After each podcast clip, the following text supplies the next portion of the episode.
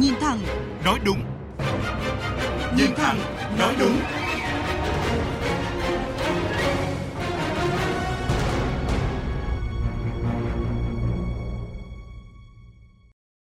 Kính chào quý vị và các bạn.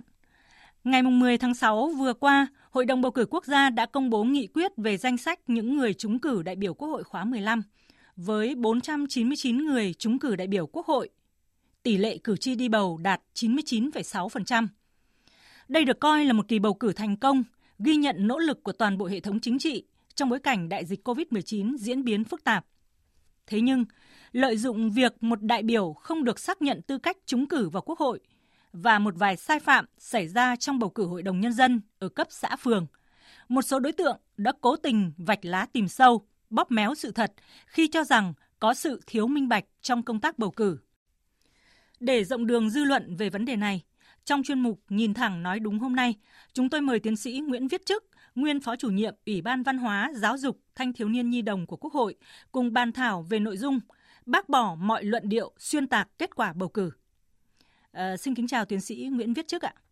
Xin chào phóng viên và xin chào thính giả của Đài Tiếng Nói Việt Nam. Ngay sau khi Ủy ban Bầu cử Quốc gia công bố kết quả bầu cử Quốc hội khóa mười lăm, trong đó không xác nhận tư cách trúng cử đại biểu Quốc hội đối với ông Trần Văn Nam, Bí thư Tỉnh ủy tỉnh Bình Dương, một số diễn đàn của các tổ chức phản động và một số đối tượng tự xưng dân chủ lợi dụng mạng xã hội cho rằng quy trình thế nào để lọt vào danh sách bầu cử những người không xứng đáng như vậy. Chỉ từ một trường hợp cá biệt, các đối tượng vơ đũa cả nắm cho rằng công tác lựa chọn nhân sự để bầu có vấn đề. Thậm chí còn lớn tiếng rao giảng cho cư dân mạng không nên tin vào công tác rà soát nhân sự trong bầu cử. Luận điệu trơ trẽn đó được một số đối tượng đưa ra, rất tiếc là nhận được hàng trăm lượt chia sẻ của những người a dua a tòng, nhẹ dạ cả tin. Những kẻ nói lấy được đó không chịu hiểu và cố tình không hiểu. Hội đồng Bầu cử Quốc gia đã rất kiên quyết khi tiến hành bỏ phiếu kín, không xác nhận tư cách trúng cử đối với ông Trần Văn Nam, như chia sẻ của bà Nguyễn Thị Thanh, trưởng ban công tác đại biểu. Trong tiêu chuẩn đại biểu Quốc hội thì có nhiều tiêu chuẩn, nhưng mà trong đó có những tiêu chuẩn rất là căn bản, đó là có phải phẩm chất đạo đức, trung thành với Tổ quốc, với nhân dân, phải gắn bó với nhân dân và làm tròn nhiệm vụ là người đại biểu của nhân dân, có năng lực, có sức khỏe, có uy tín và được cử tri bầu. Đó là những cái điều kiện rất là căn bản. Thì ông Trần Văn Nam không đảm bảo tiêu chuẩn mà như tôi đã nêu trên. Hoạt động xuyên tạc kết quả bầu cử là thủ đoạn không mới. Nó lặp đi lặp lại mỗi khi chúng ta tiến hành bầu cử. Nhưng là hoạt động cực kỳ nguy hại bởi nó xuyên tạc, chia rẽ khối đại đoàn kết toàn dân tộc, chia rẽ Đảng, Nhà nước với nhân dân. À, vâng, vừa rồi là tổng hợp của chúng tôi về luận điệu xuyên tạc công tác cán bộ sau bầu cử của những đối tượng cố tình bới lông tìm vết. Vâng, đây đúng là những luận điệu nói lấy được mà bỏ qua những cái cố gắng của toàn Đảng, toàn dân trong việc tổ chức một kỳ bầu cử lớn nhất từ trước đến nay để bầu ra những đại biểu đại diện cho ý chí, nguyện vọng của cử tri và nhân dân. À, ý kiến của ông về vấn đề này như thế nào ạ? Thực ra cá nhân tôi thì những cái luận điệu như thế là luận điệu cố tình. Luận điệu cố tình nó rất là lạc lõng, không có gì mà, mà đáng phải quá quan tâm cả. Cái thứ hai nữa là... Tức là nếu như bây giờ thật sự yêu nước, thật sự vì cái sự tiến bộ của xã hội thì hãy làm cách khác. Không nên đưa ra những cái thông tin suy diễn mà nó không có lợi gì cho cái sự phát triển của đất nước. Tôi được biết rất nhiều những người có thể trước đây ấy, là chống đối. Thế nhưng mà bây giờ thực tế người ta nhìn thấy đất nước tiến bộ, nhìn thấy Đảng đang quyết tâm để mà sửa, để mà làm chóc sạch mình thì người ta rất là ủng hộ. Dân gian rồi các cụ đã từng nói rồi, ngọc còn có vết, huống hồ cả một cuộc bầu cử như thế. Thế thì có thể nơi này nơi kia vẫn còn có việc này việc kia không đáp ứng được yêu cầu phát triển của đất nước, không đáp ứng được yêu cầu xây dựng một nhà nước pháp quyền. Nhưng nó không phải là đại diện. Và đặc biệt trường hợp của ông Nam, sao không nhìn ở cái khía cạnh khác? Đây là một quyết tâm rất ghê gớm. Quyết tâm rất ghê gớm, có thể nói thế, một tổ chức chấp nhận sự mất mát của mình mới, mới có thể đưa ra quyết định như vậy chứ ạ. À, thế thì tại sao lại không nhìn ở cái góc độ đó? Câu hỏi đặt ra ở đây, họ đều làm gì. Và cách nhìn đấy nếu nói một cách đơn giản thì cũng là một cách nhìn phiến diện, một cái cây sâu mọt ở trong cả một cái rừng cây xanh tốt. Thì tại sao chúng ta chỉ nhắc mỗi một cái cây sâu mọt để làm gì? Và từ một cái cây sâu mọt để khẳng định cả cái rừng cây ấy là không xanh tươi thì có công bằng hay không? Thì điều đó cá nhân tôi tôi cho rằng không công bằng. Và làm như thế thì người ta nhìn vào, người ta cảm thấy rằng những người cố tình để mà mà mà bóp méo cái thông tin thì thực chất chỉ là làm thêm những cái vật cản, làm thêm một thứ ô nhiễm môi trường thông tin đang cần thiết cho đất nước Việt Nam lúc này. Đó là những thông tin xây dựng, đó là những thông tin chân thật, thẳng thắn, thậm chí là phê phán, thậm chí là phản biện, thậm chí là quyết liệt để mà làm trong sạch. Nhưng không nên căn cứ vào một cái căn cứ để suy diễn, để mà chụp mũ, để mà bóp méo, làm cho công cuộc gọi xây dựng đất nước gặp những vận tải không đáng có. Thưa tiến sĩ Nguyễn Viết Trức, với riêng trường hợp của ông Trần Văn Nam ở Bình Dương thì có những ý kiến cho rằng là quy trình lựa chọn hiệp thương đang có vấn đề, có lỗ hổng. Qua theo dõi thì ông thấy điều này có đúng không? Và theo ông thì quy định của pháp luật về vấn đề này thì có chặt chẽ chưa?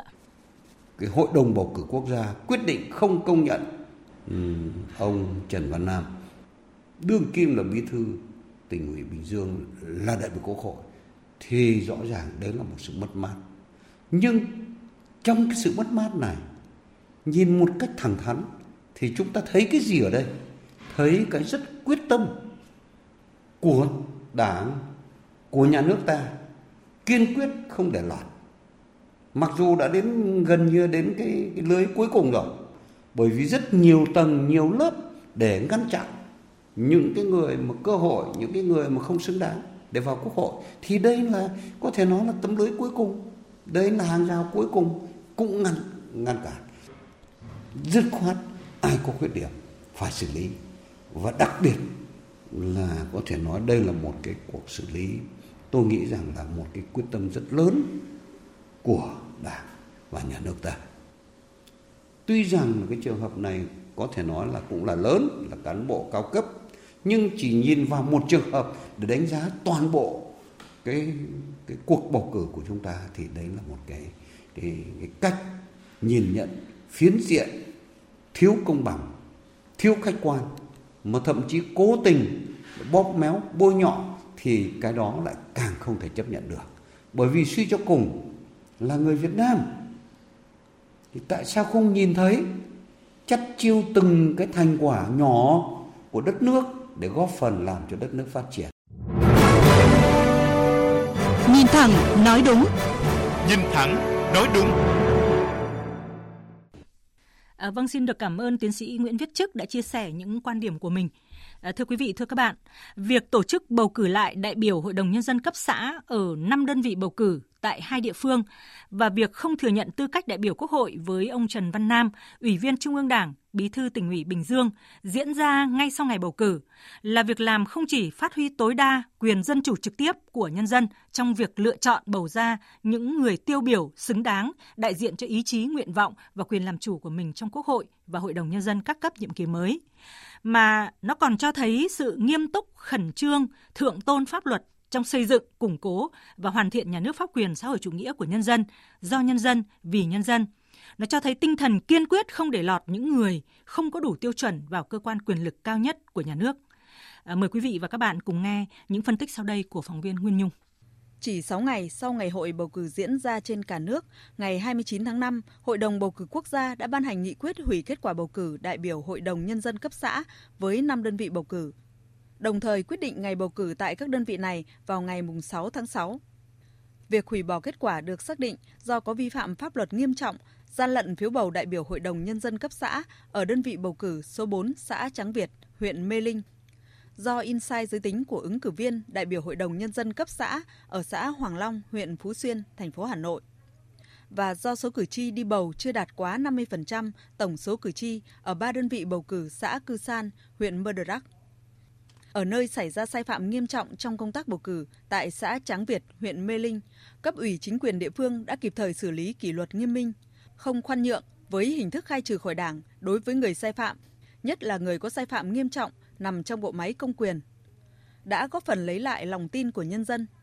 Ông Phùng Minh Chiến, Phó Chủ tịch Hội đồng Nhân dân huyện, Phó Chủ tịch Ủy ban Bầu cử huyện Mê Linh cho biết. Huyện ủy sau quá trình kiểm tra đã khai trừ khỏi đảng đối với lại hai đồng chí là đảng viên, đó là đồng chí Nguyễn Xuân Hùng, Phó Bí thư Đảng ủy, Chủ tịch Hội đồng Nhân dân xã và Chủ tịch Ủy ban Bầu cử xã, và đồng chí Nguyễn Hữu Hoàng là đảng viên của chi bộ, đồng thời là tổ trưởng tổ bầu cử tại tổ bốn của xã Tráng Việt. Ngay sau khi huyện ủy tổ chức khai trừ khỏi đảng thì cũng đã họp toàn thể ban chỉ đạo, ủy ban bầu cử, ban chấp hành đảng ủy cũng như là chi bộ để các ngành đoàn thể họp và chính thức công khai cái kết quả xử lý. Trước những vi phạm luật bầu cử rõ ràng, việc hủy bỏ kết quả bầu cử, tiến hành bầu cử lại được cử tri đồng tình ủng hộ. Bày tỏ cần thiết tổ chức bầu cử lại, song cử tri đơn vị bầu cử số bốn, xã Tráng Việt, huyện Mê Linh, thành phố Hà Nội cũng bày tỏ sự bức xúc với hành vi vi phạm pháp luật bầu cử nghiêm trọng. Đúng chính sách của nhà nước, cái pháp luật của nhà nước thôi. Đã làm sai rồi thì nhà nước không dung thứ.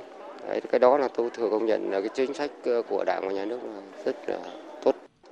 Nếu mà làm mà nó thận thụ, nó không đảo nội như thế này thì nhà nước cũng đỡ được khoản tiền. Cái thứ hai là nhân dân cũng không có bức xúc mà cũng không phải bỏ phiếu lần thứ hai nữa. Tiếp đó, việc một trăm phần trăm thành viên Hội đồng Bầu cử Quốc gia bỏ phiếu kín tán thành ông Trần Văn Nam không đủ tiêu chuẩn làm đại biểu Quốc hội đã cho thấy tinh thần không vì gìn giữ tiếng thành công vo tròn hình thức mà thể hiện rõ thượng tôn pháp luật.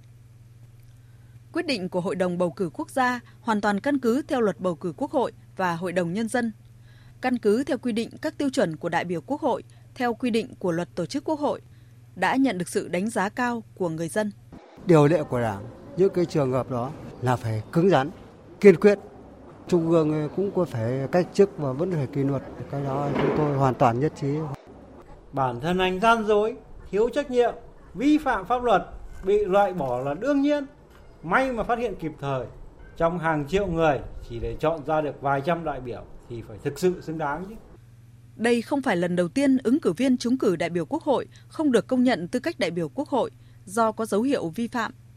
Trước đó, bầu cử Quốc hội khóa mười bốn, nhiệm kỳ hai nghìn không trăm mười sáu đến hai nghìn không trăm hai mươi mốt, Hội đồng Bầu cử Quốc gia đã không xác nhận tư cách đại biểu Quốc hội đối với ông Trịnh Xuân Thanh, nguyên Phó Chủ tịch Ủy ban Nhân dân tỉnh Hậu Giang vì có dấu hiệu vi phạm pháp luật, và bà Nguyễn Thị Nguyệt Hương do thiếu trung thực trong khai báo quốc tịch.